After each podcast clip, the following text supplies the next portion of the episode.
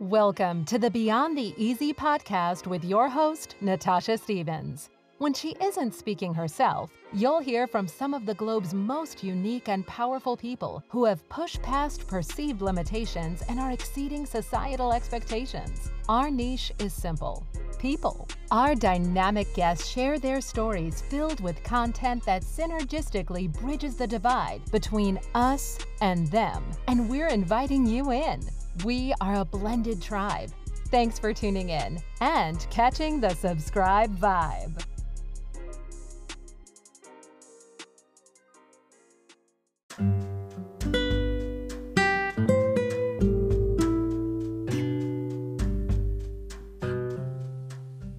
Hello to all of you awesome listeners out there, you subscribers, you friends of Beyond the Easy podcast. We are back with another episode. And this episode, I am super excited about because I am joined, we are joined by a very dear friend of mine. I consider him to be just like a brother to me. I've known him since 2013, 2014, and I've had the privilege of watching him become something that only God could imagine. And I'm assuming and knowing in my heart that that God had that in mind a long time ago. So without further ado, I'm going to introduce you to our next guest, and he is the person of Pastor Porter Sear. Porter is a worshiper, a songwriter, a musician. He leads worship and praise as a pastor at New Harvest Church in Clewiston, Florida. He sits under Pastors Chuck and Karen Pelham, and he works avidly in youth ministry as well. Porter has had a heart for the Lord since he was saved at four years old, and he was baptized in the Holy Spirit at five years old. I know, hard to believe, but it's the truth. As Porter says, my testimony is that I didn't have to have one of living rock bottom in order to experience God's love for me. That's all that it took. It is Porter's desire to see the power and message of the kingdom of God transform lives through song and to see a global move of God. He also has a heart to teach, train, and empower worship leaders to release the sound of the kingdom of God in the earth. This is evident in all of his projects and services where you may witness him leading praise and worship, which I just have to say that I have, and in his lifestyle outside of the ministry setting. Porter loves seeing people from all walks of life not only discover that their purpose extends beyond existence and goes into dominion, but he also likes experiencing that alongside of them. Stylistically, as a musician and a worshiper, Porter is known for his diversity amongst various genres of praise and worship music, which brings different nations and generations together to worship the King. Porter doesn't try to emulate one particular artist or band. He always has told me, I am not the next so and so. When people say, Oh, Porter, your music reminds us of, he says, I am the first Porter seer and the only. So, as we welcome him today, I just want to say that I'm sure this is going to be a very good podcast. Hi, Porter. How are you doing today, Pastor? Hey, Natasha. Doing great, sis. How about you? I am doing amazing, amazing. So happy to have you on here. I mean, it's been a journey. So honored to be here as well. Yes, it's been a journey. journey is an understatement.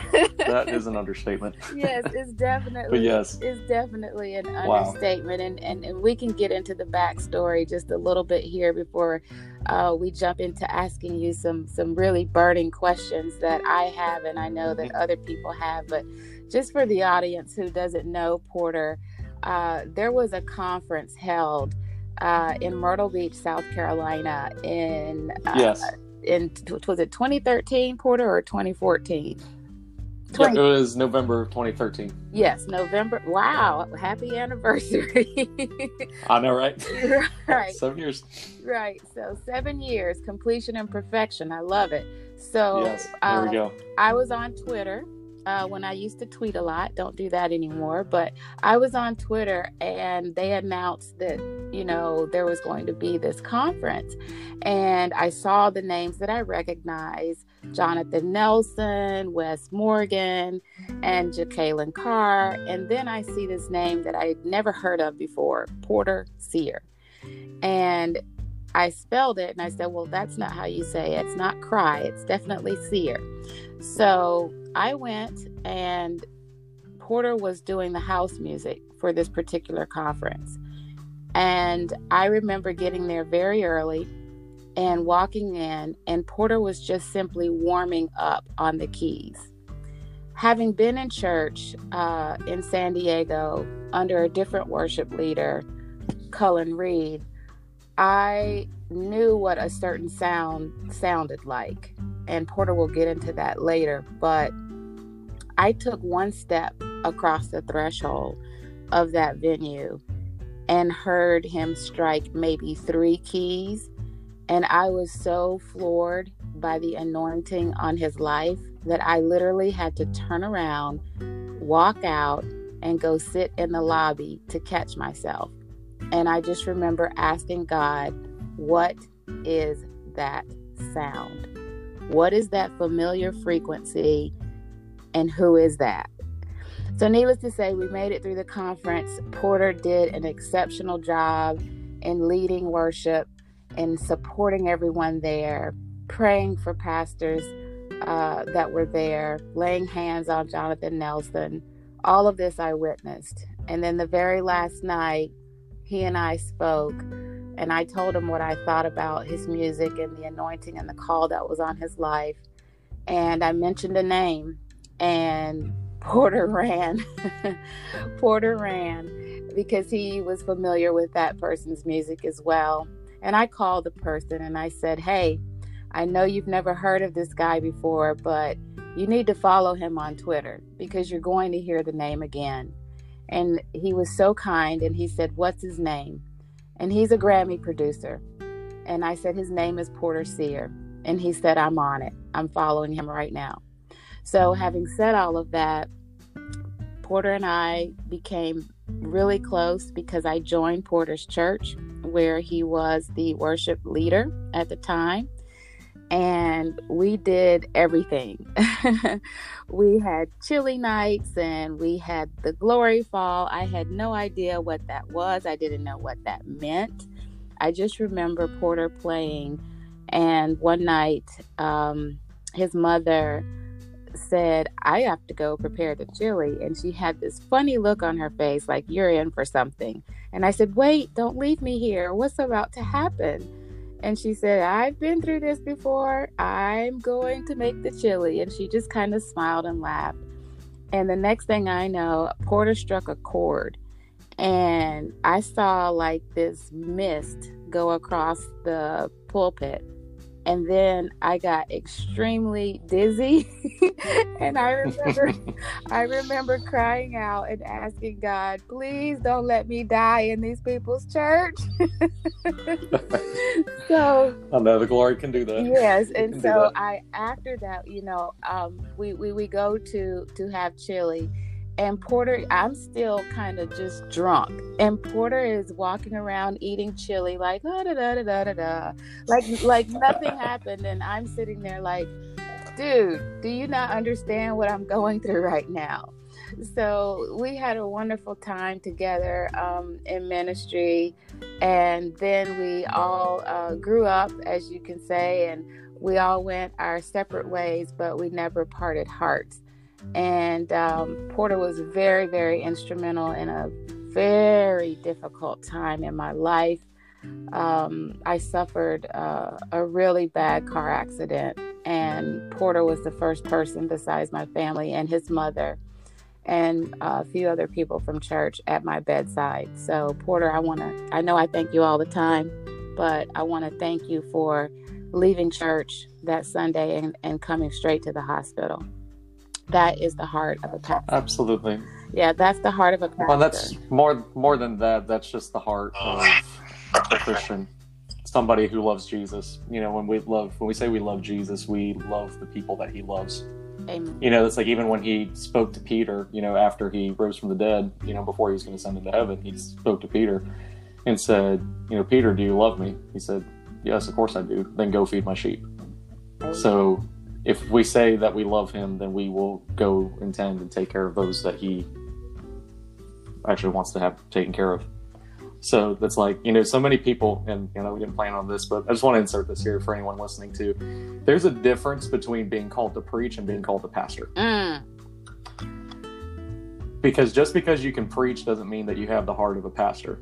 Because the pastor means you're a shepherd, and that means that you actually love the sheep, you smell like the sheep, you are with the sheep, and you care for them and you want to nurture them and grow them. You know, and just because you have a preaching gift doesn't necessarily mean pastoring is your fivefold Mm. calling. Mm. Thank you for throwing that in there, Porter. That is so, so true. And it is so important. And beyond the hospital, you continued to show before you even received um, the title, if you will, of pastor. Um, you showed that heart. I mean, you and your mom, you guys with my mom and I and my family, you you cooked for me. Uh, you brought food to me um, you guys just you, you stayed there you, you didn't you didn't let my hand go and and that's what a pastor does That's what we do. right that's what a pastor does and many people will say oh well how big was your church? You know every pastor can't do that. Well that's why you raise up other pastors who has the, who have the heart uh, like you if you have that kind of heart so that they can do it. But it helps when the pastor his or herself reaches out as well. So porter we're going to jump right in. Um, Okay. one of the things that I noticed that you've always said is that you didn't have to fall into sin to find God. Can you explain what you mean by that? Absolutely. And like I have so many friends, family, people I've come in contact with, you know, in ministry who have incredible, incredible stories and testimonies about how like they were totally like bound up and you know, drug, alcohol addictions, they were out on the streets or like they were you know, sleeping around, all this stuff or whatever, and then all of a sudden, out of nowhere, they encountered the Lord or somebody invited them to church or whatever, and then they experienced the presence of God. And I love, love, love, excuse me, hearing and seeing these testimonies. And you know, there's some who, I, for friends of mine who are even in those situations that I was, you know, believing in God and contending for, you know, to, you know, to come into the kingdom, and they did. But for me, my experience was a little different, and you know, and like I love hearing stories like that, but there's really nowhere in the Bible that says that's exclusively how you have to experience God is to experience rock bottom. And so, like, really, what it was for me was just experiencing His tangible presence, His tangible love, and everything for myself. And that, you know, while we, you know, and you know, in other ways. Plus, like everybody, you know, tries to think like, you know, um, you know, certain sins bigger than the others. Whereas, you know, we're concerned about details when it comes to sin, but God's concerned about categories. Any Mm. sin falls into the category, as the Bible says later in the New Testament, of um, lust of the eye, lust of the flesh, and the pride of life. And so, you might not be sleeping around, you might not be, you know, in drugs or alcohol, but if you got a religious spirit, if you're prideful, if you're gossiping, if you're talking about people behind their back, if you're cutting down people behind their back and still praising them in public, um, all of those are sins that fall into a category that puts it on equal playing field. And so, you know, it's like, I mean, yes, I mean, there's other stuff, you know, like in my life and everything, you know, that I have to surrender and still have to surrender to the Lord daily. But um, for me, it I didn't have to have like that experience of going to rock bottom. I literally experienced God Himself and His power, and I was like, Lord, I receive Your love, and I want, I want this, and You are the one that I want to give my life for, because there's no other person who can make me feel like this. There's no other person who can love me like You do. There's no other person who can empower me like You do, and so I cannot deny this experience, and so I want to give my life to You. Wow, that's that's Whew, I was reaching for a church fan, but unfortunately, I'm not in church. you know, you got That's one on your bedside. well, I should have brought it to the office with me because, woo, right. that's good stuff. Maybe I'll just clutch my little pearls here. Um, so, Porter, in that same vein, there mm-hmm. are a lot of people out there that are coming into churches hurting yes. and broken, and a lot of people have left church. What mm-hmm. do you believe is the cause of that and and the state of the church that what what do you believe is causing people to come into church hoping to heal, hoping to heal mm-hmm. their hearts, hoping to break free of, of things that have them bound and then they end up leaving hurting and broken and vowing never to to even step foot into a church again. I know that happened to me. So yes. Porter, what do you believe is is the reason that they're leaving? And also what is the state of the church right now? Why is it losing its influence mm-hmm. that it once had across the board from years ago? Okay so i'm going to answer this into two parts. So the first um the first one to be talking about, and this is a phrase that's become kind of a trend now. And um, actually, it's interesting, you know, you asked that question because um, last night I was scrolling on Facebook before I went to bed, and then I saw that there was somebody who actually asked a very similar question, and I felt the Lord lead me to write a response on it as far as like um, this concept of what's called church hurt. And you know, and it's interesting too because like you know we use the phrase church hurt, but a lot most of the time it's not that the whole church hurt it's that somebody in leadership a pastor or a friend or whatever actually hurt but i believe the root cause of of why people are hurt in the church and why people leave and different things like that i believe it actually comes from um, this uh, root which is one word disappointment mm. and disappointment is the result. I heard actually um, Pastor Ron Carpenter say this, and this set me free of so many things in my life. Disappointment is the result of unmet expectations. Woo!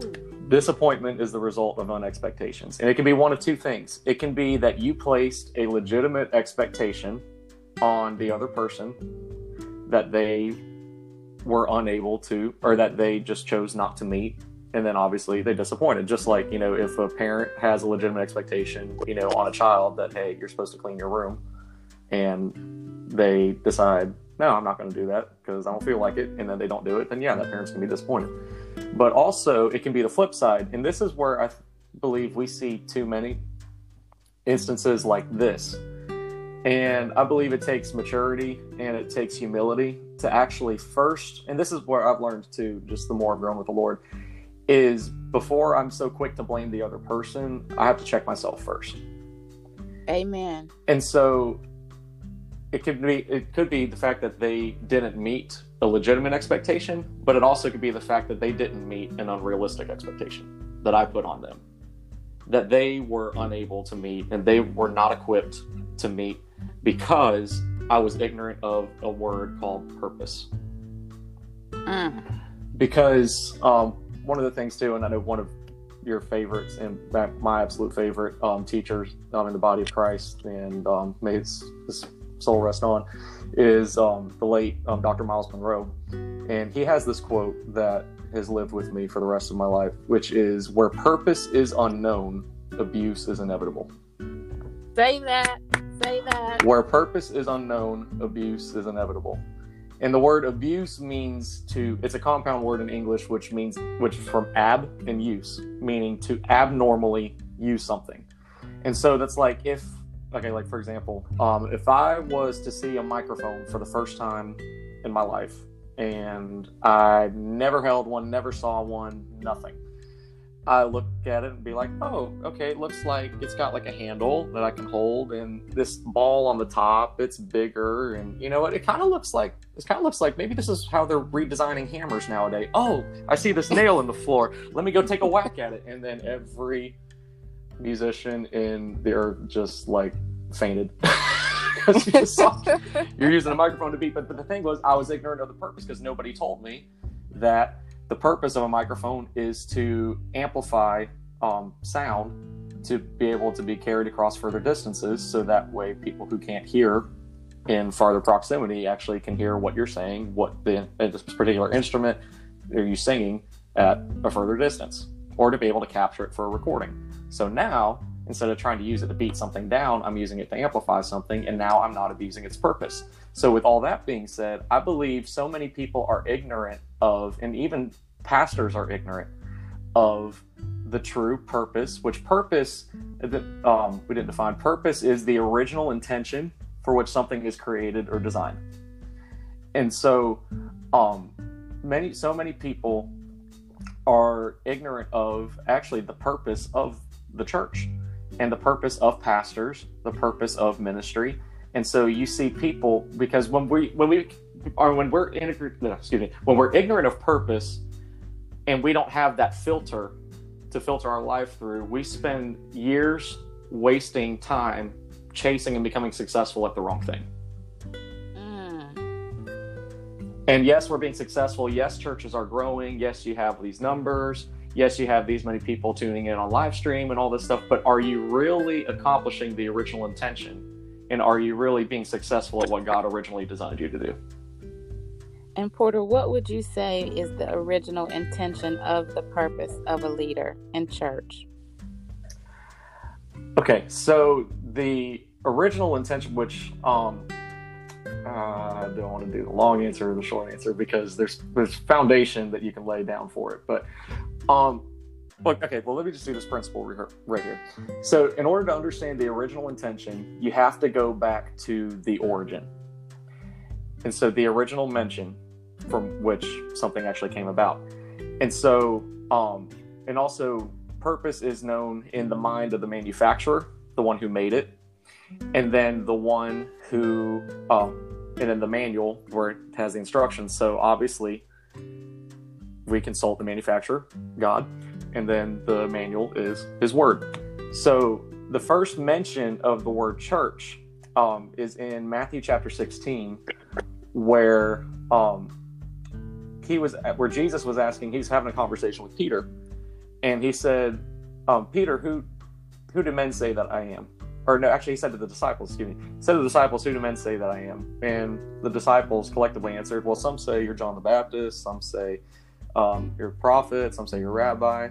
And then he, Jesus flipped it and he's like, "Okay, but who do you say that I am?" And first of all, the disciples they all collectively answered as far as, "Well, who do men say that I am?" But only one disciple spoke up whenever he said, Who do you say that I am? And that was Peter. And Peter said, You are the Christ, the Messiah, the Son of the living God. Because people had the revelation or caught the fact that Jesus was a teacher, he was a rabbi, he was one who performed miracles, but no one at that time had actually publicly acknowledged the fact that he was the promised Messiah or the coming King um, with the kingdom. And so then um, so then Jesus responded to Peter and said, Blessed are you because flesh and blood did not reveal this to you. In other words, nobody told you about this. This had to come straight from the inspiration of the Holy Spirit. And so my response to you with that revelation, Peter, is on this rock, on that revelation, I will build my church and the mm. gates of hell will not prevail against it. And then he said, And I will give you the keys of the kingdom of heaven. Whatever you bound on earth, bound in heaven, loose on earth, loose in heaven. But one thing that's interesting about that is he said, um, he said, Upon this rock I will build my church. Okay, so if I say to you, Natasha, hey Natasha, can you go pick up a car? That can be any car. But then if I say, Can you can you go pick up my car? Here's the keys then I'm mm. referring to something specific. So the fact that I'm saying my refers that there are others. Come on. So the church actually, the word church was actually not originally a religious term. Um, church in Greek, because the Bible was originally written in two languages. Old Testament was written in Hebrew, New Testament was written in Greek. And the reason New Testament was written in Greek was because of the fact that was the popular the popular language at the time, just like how English is the most popular language in Earth. So, um, so what happened was like, and for those of you who are listening, um, if you have a Bible, if you own a Bible um, that's in English, your Bible was not originally written in English. In fact, what happened was back in the 1600s, um, what they did was they took the Latin Bible in England and converted the Latin Bible into English. So the Bible actually went through to get to English, Hebrew and Greek to Latin to English.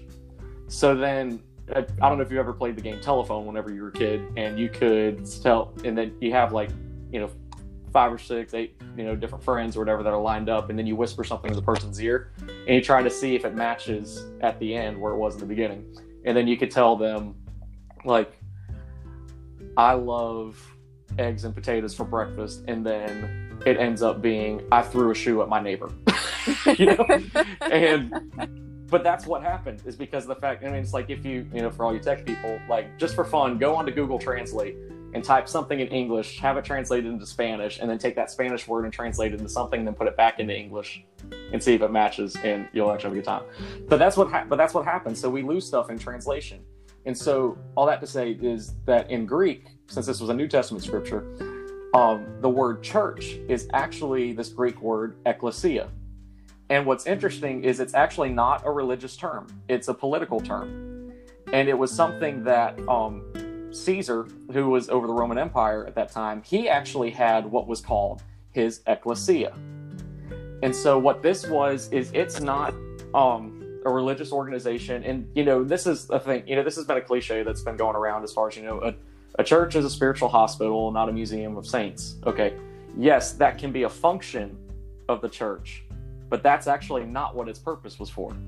The word ecclesia is the governing body of or assembly of the ones who were called out. So what this means is okay, so Caesar, he has a kingdom, he has an empire. What's separated the Roman Empire from all the other empires in the earth was the fact that whenever they would go and conquer a territory, instead of um, going and capturing the people and bringing them to the home to the home country, or you know, making them slaves, or even like Babylon, where it's like, okay, you're going to come over here and you can still set up your business and have your life, or or even just like conquer your territory and kill people off. What they did instead of trying to bring people to the home country, they brought the home country to the people. And so hmm. what they would do is they would have somebody who was called a governor and like one of those that was mentioned in the Bible was actually Pontius Pilate, who was the one who was in charge of the decision of whether or not Jesus would be crucified. And so um, Pontius Pilate was a part of um, Caesar's ecclesia. And so what it was was the governor represented, he was the representation of Rome. And so what he would do is he would actually go into, they conquered Israel. So he would go into Israel and he would be like, okay, we're going to start building structures just like here. We're going to teach you just like the Romans do. You're going to have all these customs. And that's where, you know, the, the phrase, you know, when in Rome, do as the Romans do.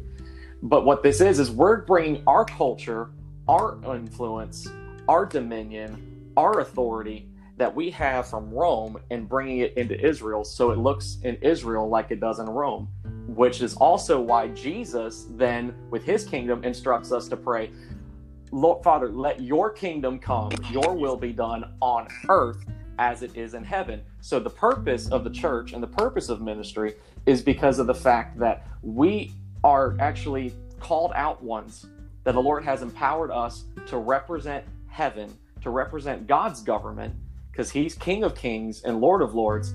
And we are supposed to go into our place of influence. And the church is supposed to be set up in that city to where what you do is it's not just a glorified tent revival where we just stay in the four walls, but we empower people to go into the seven mountains of influence. You go into business, arts and entertainment, family, religion, education, um, government, and you make those mountains of influence look just like heaven. So that way, in the midst of chaos, in the midst of a pandemic, in the midst of racial tension, in the midst of hurt, that we're able to go and actually do that and be empowered. So, church is actually supposed to be a place where we receive our marching orders to go out and make earth look just like heaven. So, the church actually is a place, yes, when you come in, we do, we love on you, we provide healing, um, we provide comfort. You know, we have shepherds to be able to tend and help bind up the wounds and everything and take care of you, but you don't just stay there. We bring you into a place to where the church actually is supposed to be founded on apostles and prophets, to where we it says found on the foundation of apostles and prophets with Jesus Christ as the chief cornerstone. So you have the apostle who is the one who is supposed to raise you up to send you out into those places, and then you have the prophets who are the people who are in tune to hear this is what the Lord's saying. So you have the the governing mixed with the guiding, and that launches you into your assignment. So that's what the purpose of the church is supposed to be. Wow. Blown away at this revelation and this word. Thank you, Porter, so much for breaking that down. Um, and I encourage all of the listeners to really go back and listen to this episode several times so that you can hear what Porter is saying because there is a difference between going to church and being kingdom minded. Um, there are they are two different things, and yes, he's right. Um, the people that the person who has influenced me the most when it comes to kingdom teaching is Dr. Myles Munroe, and um, he's no nonsense. And it's funny because he speaks about what Porter just said about setting things up on those mountains. Jesus chose business people as his disciples.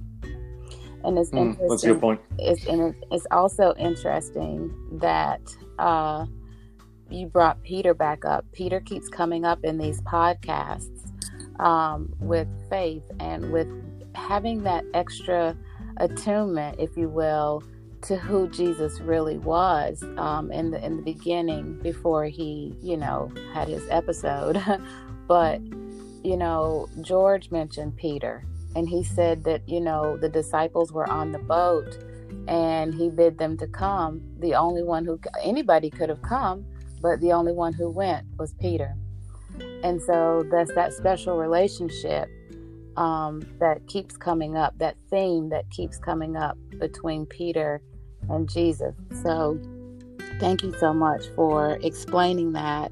And I really, really hope that all listeners that have experienced church hurt will get to know what kingdom living is like because it is totally different and it will it will free you it will release bonds and, and, and, and lift yokes off of you and you will walk in such a freedom in knowing who you are. And i think that what porter's saying about purpose is tied to identity.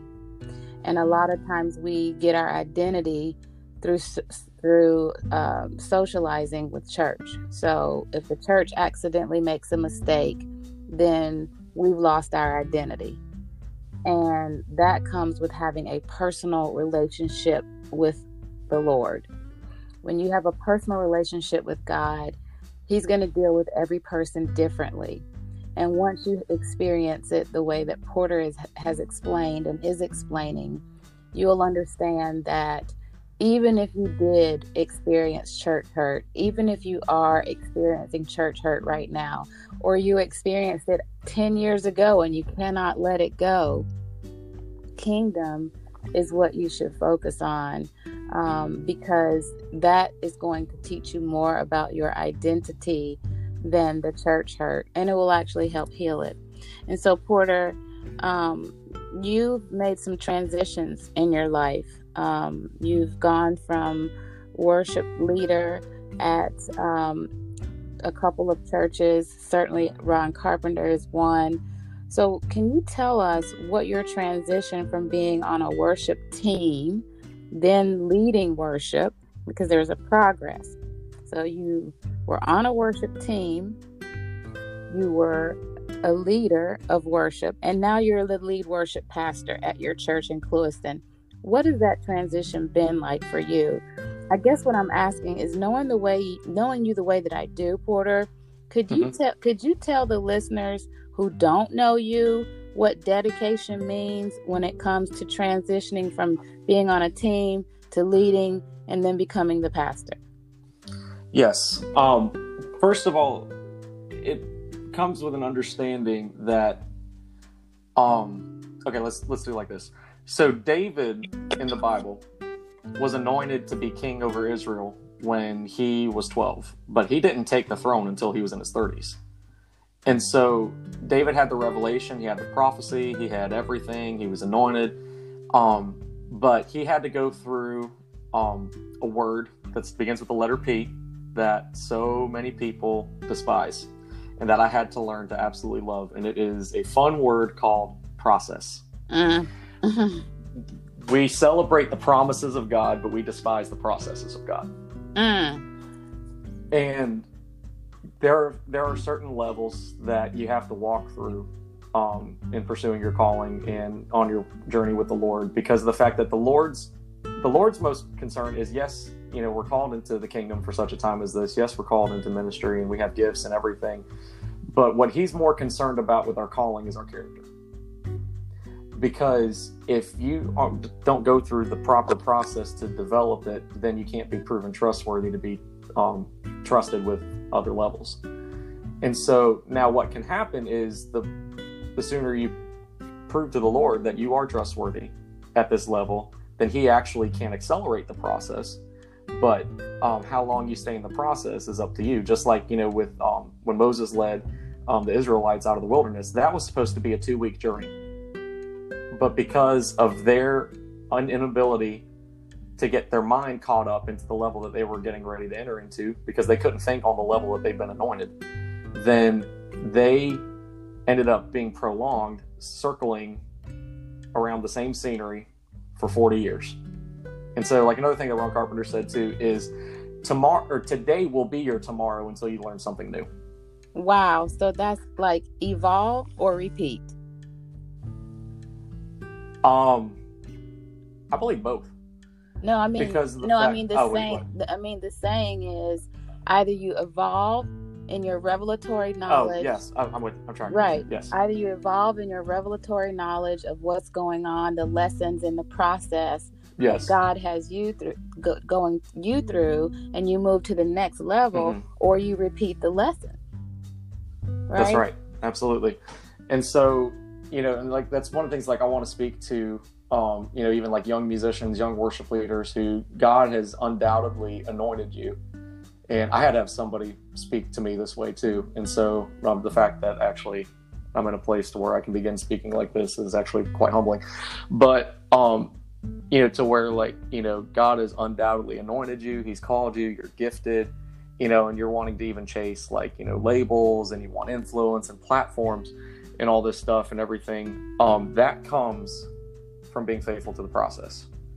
And so what happened was as far as with, you know, with my transition, you know, through different levels, is um I had to prove this was like David, okay, he before he could become king, he actually was underneath he had to serve underneath um King Saul, who had his crown. And he even had to go through a process to where it's like, okay, are you still gonna be faithful in serving to the place that I've assigned you to, even when the person who has your next level is actually trying to kill you?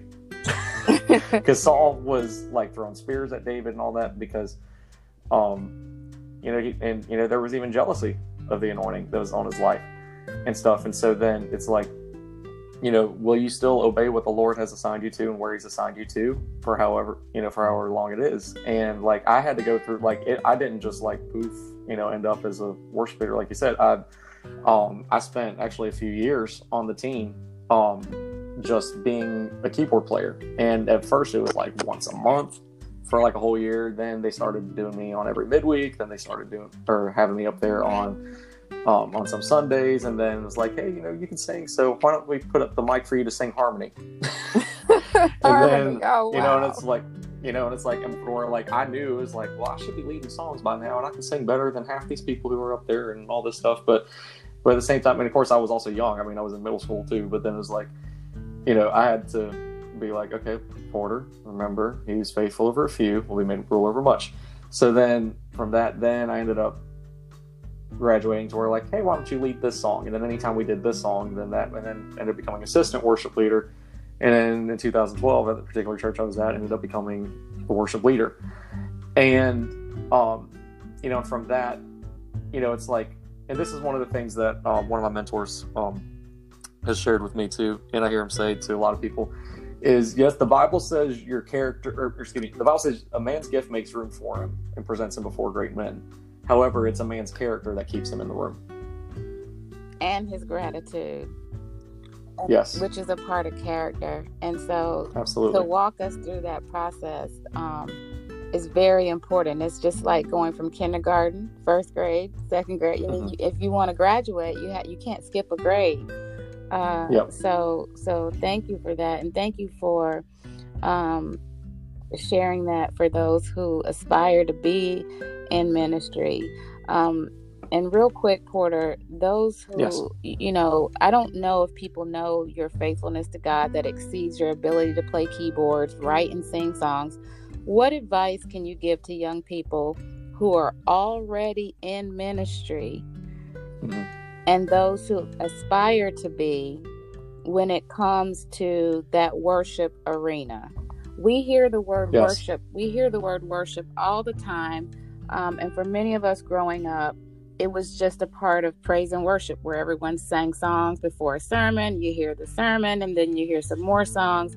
But what does worship mean to you personally, Porter? And then what can you impart onto to young people that are already in ministry that have a heart that want to continue in that vein of worship? Yes. Okay. So it's it's just amazing to see like over the years like how you know this concept of worship has evolved into fact where I mean now we have it's actually considered to be like a genre of music and um you know you have I mean there's even Facebook groups out there that talk about like that's like you know praise and worship gear talk to where like musicians just talking about like gear used for praise and worship and how to get quote worship tone out of your guitar and and all this stuff. And you know and that's where i believe i mean it's all great but i believe this is also another area to where we haven't been known the purpose of worship and so we've actually gone to a place where it's been abused and abnormally used and so, like, one of the things I want to say, first of all, is music is not worship, but it's an expression of worship. Um, it's not worship in and of itself. And actually, in the fact, the first mention of the word worship in the Bible actually did not involve a church service.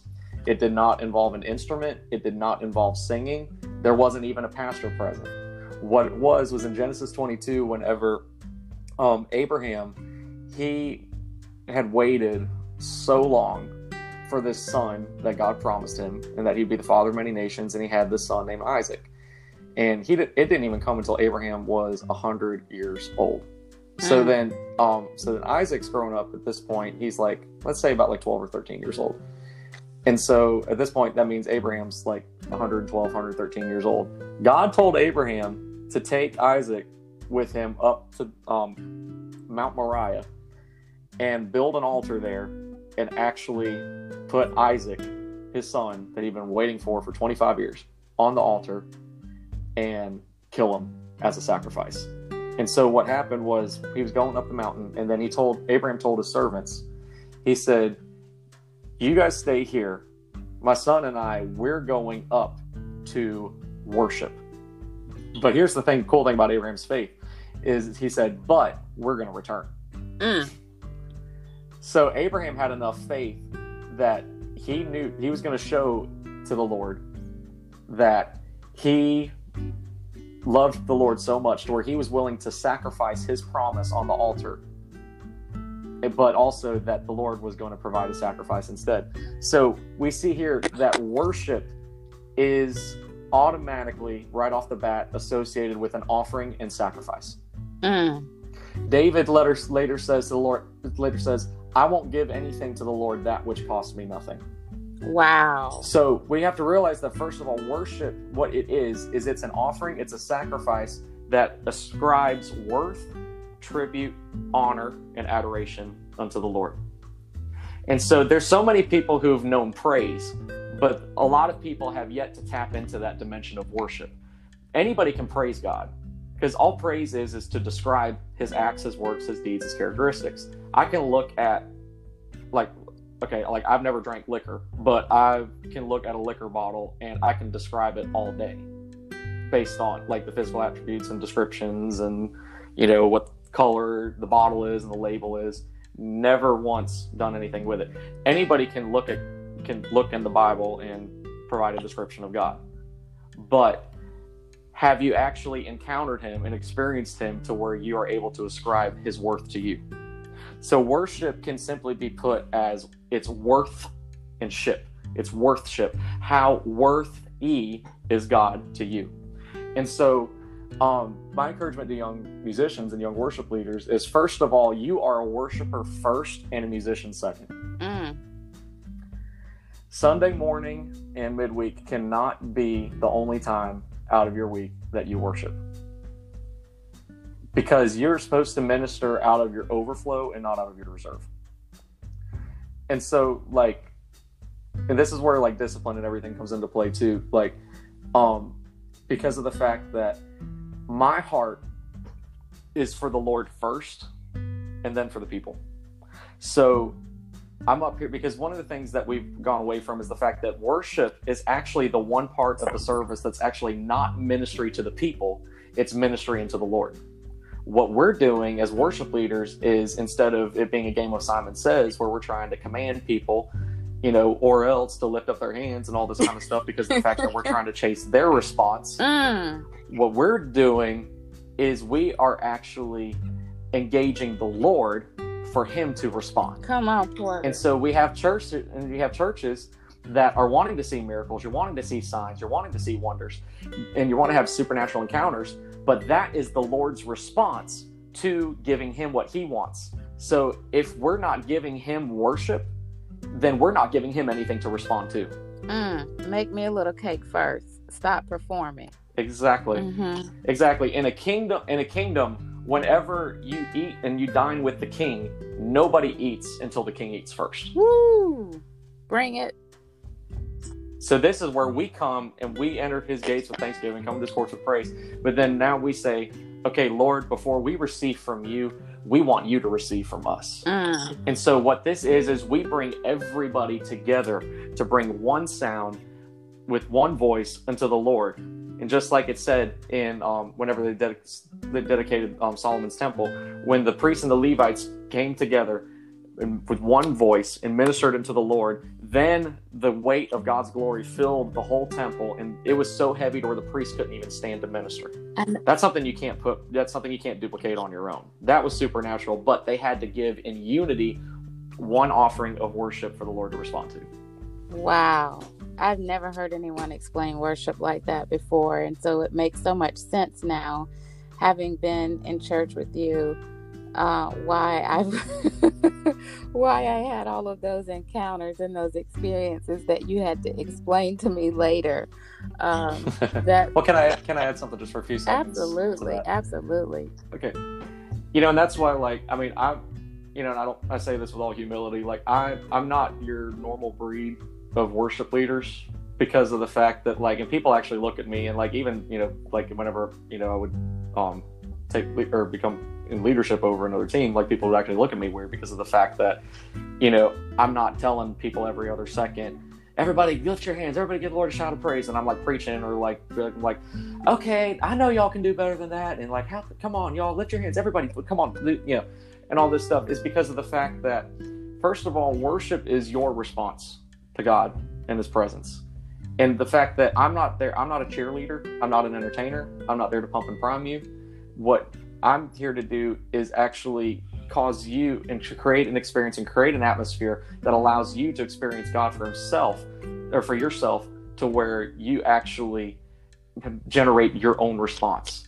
You know, it's like if I told if I told a wife to tell their husband they loved him, but she only did it because I told her to, is that really love? Mm. That's huge. No, no, it's so, not. So why? So why do we think God God is receiving that in so many places as worship? Whew. Well, I, I am I'm, I'm laughing, but it's not funny. Um, it's it's it's so true, and you know I'm guilty. We've all we've all been there. Um, Oh, I was. Too. Yeah, you know, uh, you know, I Porter. I'm gonna be honest with you. I don't even, you know, the whole shouting and you know, uh, praise the Lord for 30 seconds. Give the Lord 30 seconds of praise. And I might be tired that Sunday. My praise might not be jumping up and down and screaming and yelling. Um, it may be more quiet reverence, you know. Um, so that's why allowing the parishioners to have their own worship experience as you, as the worship leader, lead that person into that realm with God is so, so, so important. Because what I've seen happen, and I've been a part of it, is you go into church, you get high off of emotionalism from worship to the word, and you go in maybe with a problem or issue, and church just makes you feel so good. It's like a drug. And then you leave church, still might feel good for a couple days, and bam, you're right back down where you were before. And so it's that consistent building over time of understanding worship, understanding your identity, understanding the way kingdom protocol works versus just the church. And there are a lot of great churches out there that are teaching kingdom, absolutely teaching kingdom, doing kingdom, and people are being set free. People are being catapulted into areas other areas of their lives outside of you know church whether it's work or family life that is just un, un unheard of. And so i hope that there will be a great return globally for that. But i do know that in other countries i have seen such a hunger. And i had a, a talk a yes. talk with a young lady from africa and she pretty much laid me out. I mean, she said, if you you guys aren't hungry, that's the problem. If you if you want to see mm. if you mm. want to see what real worship looks like, if you want to see people who are really chasing after God, come to Africa. And and and I I said, well, why would you say that? And she said, well, first of all, you got caught up in the material stuff. We you come somewhere where we don't have where you don't have anything. Wow and you don't have you know where, where your where your pulpit is a dirt a dirt floor um, where you have street kids all around that are relegated to living in the streets and you'll see revival and i thought oh wow Amen. you know and so um, I, I do believe that to be true i've seen it myself i've seen it happen in other countries and let's pray that everything that's going on in the world today that we start to see that kingdom move of God even more. Yes. And so, shifting now, Porter, to your music, you know, I am a huge fan of instrumental music. Sometimes words just get in the way, right? And you have an album mm-hmm. available as well called Stillness. I, I highly yes. recommend that to any listeners who needs to take a break to solid in solitude to pray and to meditate. And whenever I say pray and meditate, for me, prayer is petitioning God. Meditation is yes. waiting in stillness and silence and in faith on his answer, on his response. So if you need to pull away and you need to relax and you need to de stress from all that this year has placed upon you and your family and your work, I highly recommend that you go to iTunes or you go to Apple Music or wherever you can find stillness and by Porter Sear and that you get that you get that. Um, Porter gifted that CD um, years ago in hard copy to some pretty heavyweights in uh, pro sports, financial advising, real estate, uh, some high powered attorneys. And I remember one of them looking at me because they said, Does he have any more copies? I'm so stressed out. And so that, yeah, wow. yeah, and that was years ago. And I still play stillness. It is very relaxing.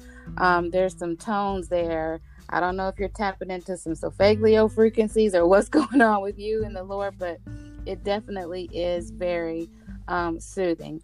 And in that vein, Porter, because this year has been so heavy for so many different people, and we don't know everyone's situation.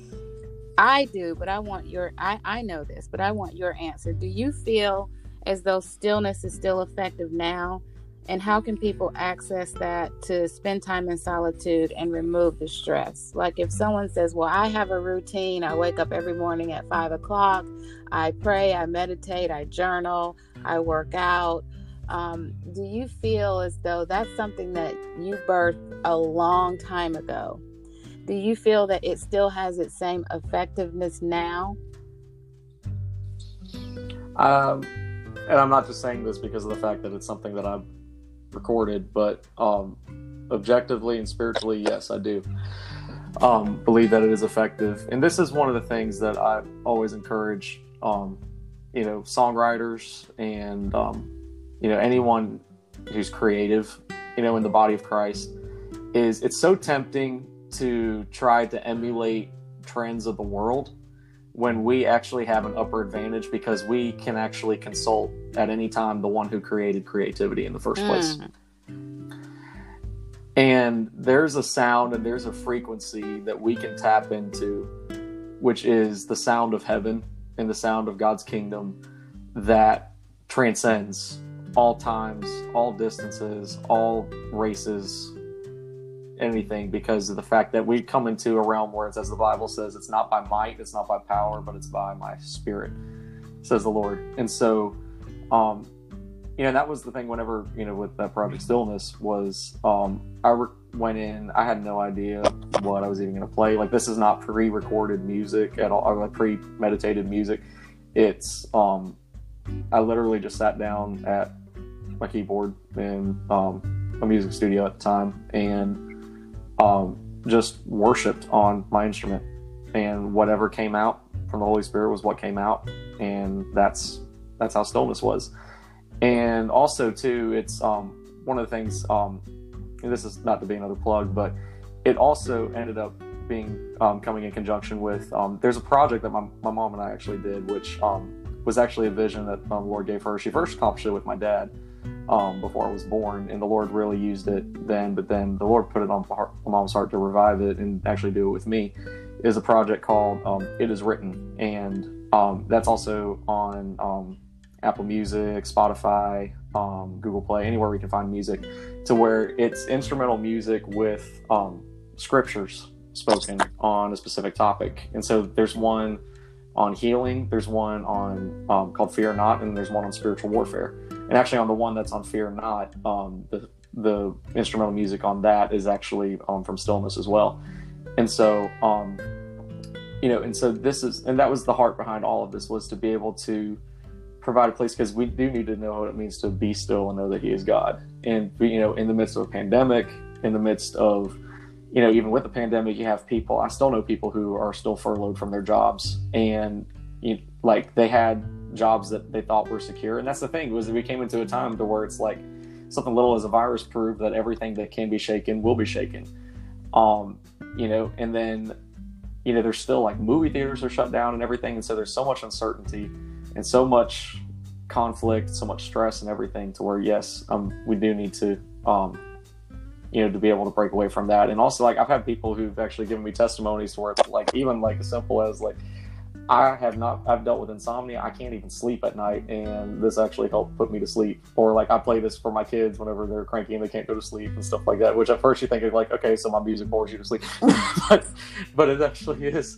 No, but that, but still, I mean, it's you know, it's therapeutic in that sense to where, um, you know, in those senses too, to where it's able to um, bring people into rest. And so that was the heart and the prayer behind that. And that is so important. Whether you're in ministry, whether you whether you um, are not in ministry, um, no matter what your vocation is, you, you heard the, the kind of people that Porter just gave it to because of the high stress level of what they do. Um, it's so important to take that moment away, to step away, and to get that stillness, and to just be be, be quiet and to hear. And it does help you sleep. I know that for a fact um, because it helps me sleep. And I know there have been children who have special needs that have taken that thing and their parents have placed it on their iPads or wherever and they play it and the kids just they they calm down and um, disclaimer we are not medical doctors we are not saying that this is going to necessarily cure but i would definitely say it's going to help heal and help calm um, you, your children down, um, and just take you away from all of the madness that is going on in the world and the media and just everything flying out there. Um, it's so important to be still I remember a Robin Sharma quote that said, In stillness lies wisdom, and in solitude we discover ourselves. And so, as we do that, we discover ourselves and who God really made us to be, who He is, and then who He created us to be. And we have that back and forth with Jesus, who loves all people, by the way. And and yes, we have that encounter with him and then in breaking away listening to that music or any music that's just instrumental no words no, nothing to to get in the way of that flow, kind of like David playing his harp to calm Saul down. Um, it's in that place where we can hear clearly, um, we can heal properly, and we can see things through a different lens. So I thank you for that. Um, and I encourage everyone to go and get that. And Porter, you know, I know you to be able to play anything. I know you to be able to play any song, any, if you want to use the word genre. Um, I've seen you, Porter, lead worship in um, predominantly black churches. I've seen you lead worship in predominantly white churches. I've seen you lead worship in a mixed, multicultural, multi generational um, church setting. And your worship style never changes to fit the house. And by that I mean you don't go into a predominantly black church and say, okay, well, I'm going to crank up the B3 and, and do all of this. And you don't go into a predominantly white church and say, well, we're just going to do homilies. Um, you actually um, create your set list through prayer and through hearing what it is that you feel God needs um, that particular house to hear. And so just because of the different styles that you're able to able to do, mm-hmm. not emulating one or the other, everyone has mentors and everyone has influencers that they look to. Um, but Porter, who are some of your influences, mentors, be they in in music or in uh, in life in general, that you look to when you think about where we are headed next as God's children? Because if you listen to Kingdom, God never called us servants, He called us sons and daughters. So, hmm. um, where who who would you look to, past or present, as an influencer when you think about where we as God's children are headed next? Yes, um, well, definitely as far as some of those voices of influence. Um, but one of the things that, well, one person I definitely want to give honor honored to whom honors due is actually my pastor, um, Pastor Chuck Pelham, and his wife, Pastor Karen Pelham. And one of the things that I absolutely love about him is, first of all, the word. Not only is he my pastor, he's my mentor, but he is my spiritual father, and he has this ability to be able to tune in to what the Lord is saying as um as far as like where where we are and where we're headed and it's just like and also that comes from um, another significant voice in my life um, too who is actually our founding um, pastor at new harvest um, bishop um, tony miller who's in oklahoma city um, at the gate church and also oversees a network of churches called destiny fellowship yes, churches. i remember the but, conference. thank you for of, that invite. Yes. Yes absolutely. Yeah for the affecting destiny conference. But the um one of the things that just so, rings so true in their ministry um that is this principle of in the Bible there was this tribe and this group of people in this tribe called the sons of Issachar. And what they were were they were also the astronomers that were able to study and I'm not getting into the zodiacs, all this stuff, I promise. But um, they studied the heavens. They knew that they were the ones who actually kept up with the calendar. And it said they studied the heavens, they could read the heavens and know what to do on the earth. And so Bishop Tony Miller actually said this in a leadership thing a couple weeks ago that was really powerful. He said, We have so many people who are trying to read earth and tell heaven what to do instead of reading heaven and telling earth mm. what to do. I don't even know what to say. Say that one more time, Porter. Instead of reading earth, what's happening in the earth, and then telling God what he should do, uh, we're supposed to read heaven and then tell the earth what the earth needs wow. to do. And so it's so important to have leaders and have voices in your life that have that ability, you know, that aren't just there just to give you a paycheck for ministry or just to, preach at you, but actually have that ability to hear what thus says the Lord. And then as far as a past voice of influence, um, you know, we mentioned is definitely um, Dr. Myles Munroe um, with his his teaching on the kingdom, and he has excellent teaching on worship. And the, the thing too is, and I'm not going to get into this whole thing because we'd be here for another hour. But the kingdom of God is God's original idea. The Bible is all about a king and a kingdom. The word king and kingdom is actually mentioned in the Bible 2,793 times. It's actually mentioned a thousand percent more than the word salvation. Whoa. In the Bible. I did not know that. It's actually it's actually mentioned 900% more than even the word love. King and kingdom is what God's is what the Bible is all about. And so he, you know, as you know, he grew up in the Bahamas and or he lived in the Bahamas, but he grew up there whenever it was a colony of Great Britain. So then he actually grew up in a kingdom style of government. And so then it just makes it come alive in the Bible. You see it through the lens that God originally intended and um, and then also just influences in my life, like with worship, um, especially is um, who I've had the pleasure of meeting and also receiving some mentorship from, and I want to give honor to um, Dr. Ron Kenoly um, in Orlando, Florida, um, who was really the pioneer of multicultural praise and worship, even back in the '90s, and influenced like the Israel Houghtons and all these other people today, and then uh, Pastor William McDowell at um, Deeper Fellowship Church in Orlando, um, Florida, really broadened my perspective on, you know, leading worship and an being a worshiper first, and the sound of heaven and atmosphere, and then also um, one of my present mentors, um, Pastor um, Stephen Ward. Um, he used to be the worship pastor at Redemption Church in Greenville, South Carolina, when it was there, and now pastors the Living Room congregation, and and really um, influenced me there. And then, um, you know, one thing too is there are other places in the body of Christ that actually are merging now that are kind of the nameless and fameless, or nameless no, and faceless like that. that Wait, I really believe God up. is using. Back up, Porter. You know? I like that. Na- did you just say nameless and Yes. fameless? Yes, and that was an un- that was an unintentional slip, but there's revelation that actually Absolutely, there is. I'm writing that down right now. Nameless and fameless. Okay. That'll be a treat later.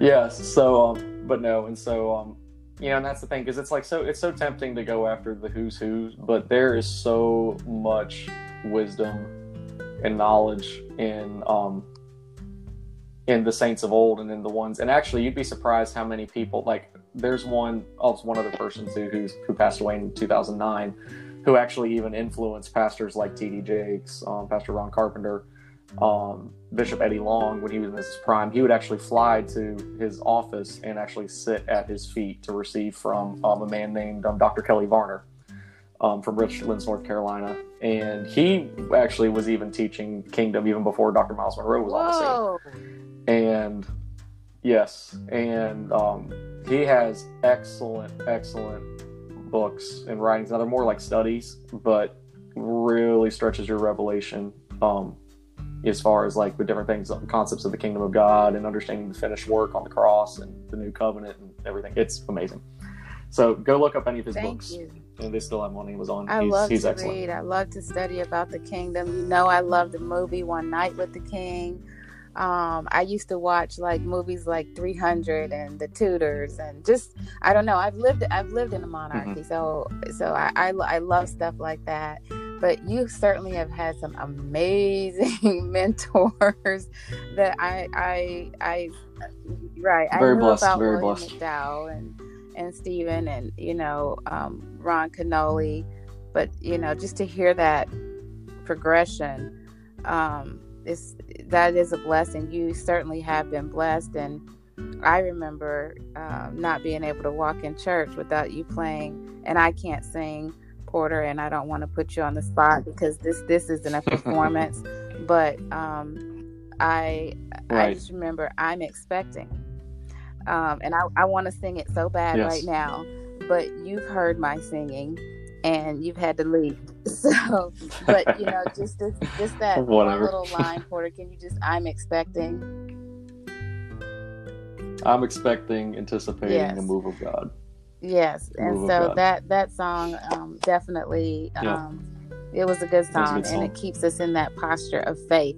And that's one thing I want to start to kind of close us out here on Porter is um, Yes. we people that are afraid to go to church or that have left church or have just given up on life, given up on God because they feel like they have all of these rules and regulations and you can do this and you can't do that and you know all of this other stuff and God's not going to be pleased with you if you don't tithe. God's not going to be pleased with you if you don't Mhm. uh I don't know, participate in an auxiliary ministry. You know, all of this pressure. But when you read the Yes. Bible, the thing that stands out to me, it doesn't say without love, it doesn't say without tithing, it doesn't say without kissing somebody's ring, it doesn't say um, Mhm. without shouting and running all around the church, it doesn't say without being an armor bearer. It doesn't, all of these rules that we grow up with, it says without faith, it is, it is impossible right. to please God. Why do you think that is? Because if you can do it, it doesn't take faith. Mm. Faith actually engages a realm beyond ourselves to where our trust can only be found in God and God alone. And that's why a lot of situations um, actually come as a test to prove your level of faith. I know, Lord Jesus, have I walked through those and actually even came out of some too, even recently with different areas of my life to where I actually had to be like, Lord, am I trying to make happen out of my own strength a spiritual outcome that can only be produced out of your strength? Wow. And so, so faith is that ability to where it says, um, you know, it's the substance of things hoped for, the evidence of things not seen. And actually, my pastor said this, um, Pastor Chuck said this a couple weeks ago in a message, is faith doesn't create something that never was. Faith pulls from what's already done into the Oh, here I now love that. because the Bible because the Bible says in Ephesians two, no, Ephesians one, that says we have been we have already been blessed with every spiritual blessing in heavenly places, and so it's all past tense. It's already provided. When Jesus said it's finished, it's finished. And then in Ephesians two, it then says in those heavenly places we are also seated with Christ. And so, um, Christ in the Bible actually doesn't mean I'm going to try to make this quick because uh, we both have to go. But um, but Christ is not Jesus' last name. Christ is his Ooh. function, Break that down. and it Break actually means it actually Christ actually means the anointing, the supernatural enablement and power of the Holy Spirit. And so we are seated in heavenly places with the anointing. So what we have to do, and then it says we set our hearts and minds up on things above in heavenly places where Christ, the anointing, is. So what we have to do is in the midst of these situations is um, and why it takes faith is because faith gives us the ability to think on the level that we've Wow. Unbelievable. So so when you're in lack and when you're in stress and you're in worry in this in the systems of this world, we have the ability because we're citizens and royalty of the kingdom of God, which kingdom, it, you know, we've said it a lot, but we haven't defined it. It means the king's dominion and the king's domain. So the king, Jesus, God, has a domain from heaven that is being advanced and influenced in the earth. And so what we do is we, he loved us so much to adopt us into his royal family to where we're able to not just be citizens, but we rule and reign with him. So the fact that the son or the daughter of a king is in lack is a huge insult to the king. You will not go into any kingdom and find a prince or a princess in lack. Or sickness. So that's or sickness exactly, and that's why you know Jesus said in Matthew six, you know, why do you worry about tomorrow? For tomorrow will take care of itself. You know, why should you worry about what you what you know you your food or your drink or what to wear? But if you seek first the kingdom of God and His righteousness, then all of these things will be added.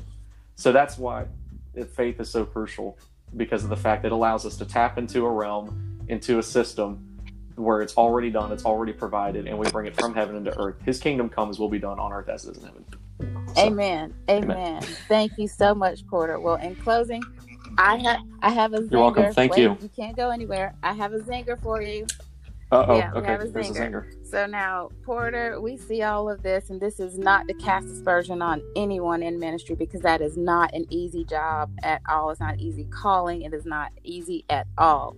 But you know, Yes. do you have any Porter vices as a minister of the gospel? Anything that we need to know about? Anything going on with you? Just you know, just we don't want to read any blogs, so anything that you cannot live without as being a person in ministry.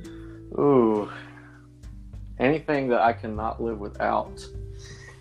Um, first of all, I mean, not to sound super spiritual, but I cannot live without my one-on-one Okay. time with the Lord.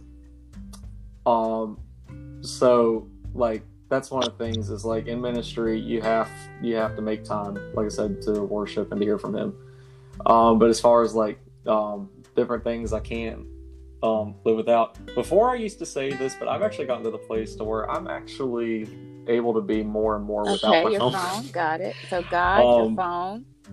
but well, I mean, I can I can actually be without it for some periods of time because there's just a lot Okay. of noise and stuff. But okay, so like in the natural, the fun stuff. Um, so if anybody knows me, you know I love ketchup. That's what I was waiting on. and yeah, so anyways, actually it's funny. My best friend's mom for Christmas a couple years ago, she even made for me this thing that had a, a bottle of ketchup in a glass case, and it says in case of emergency break glass. Yeah.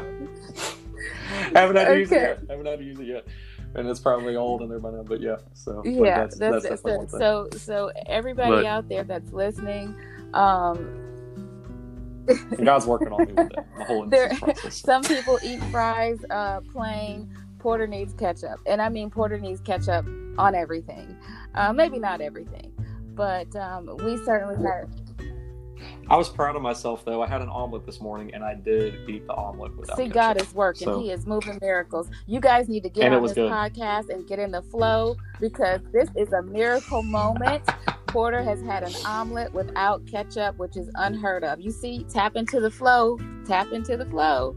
All right porter thank you so much for lending your time your experience your expertise to beyond the easy because church can be hard but kingdom is easy and i so appreciate you and i wish you many blessings as you continue your journey with the lord Thank you.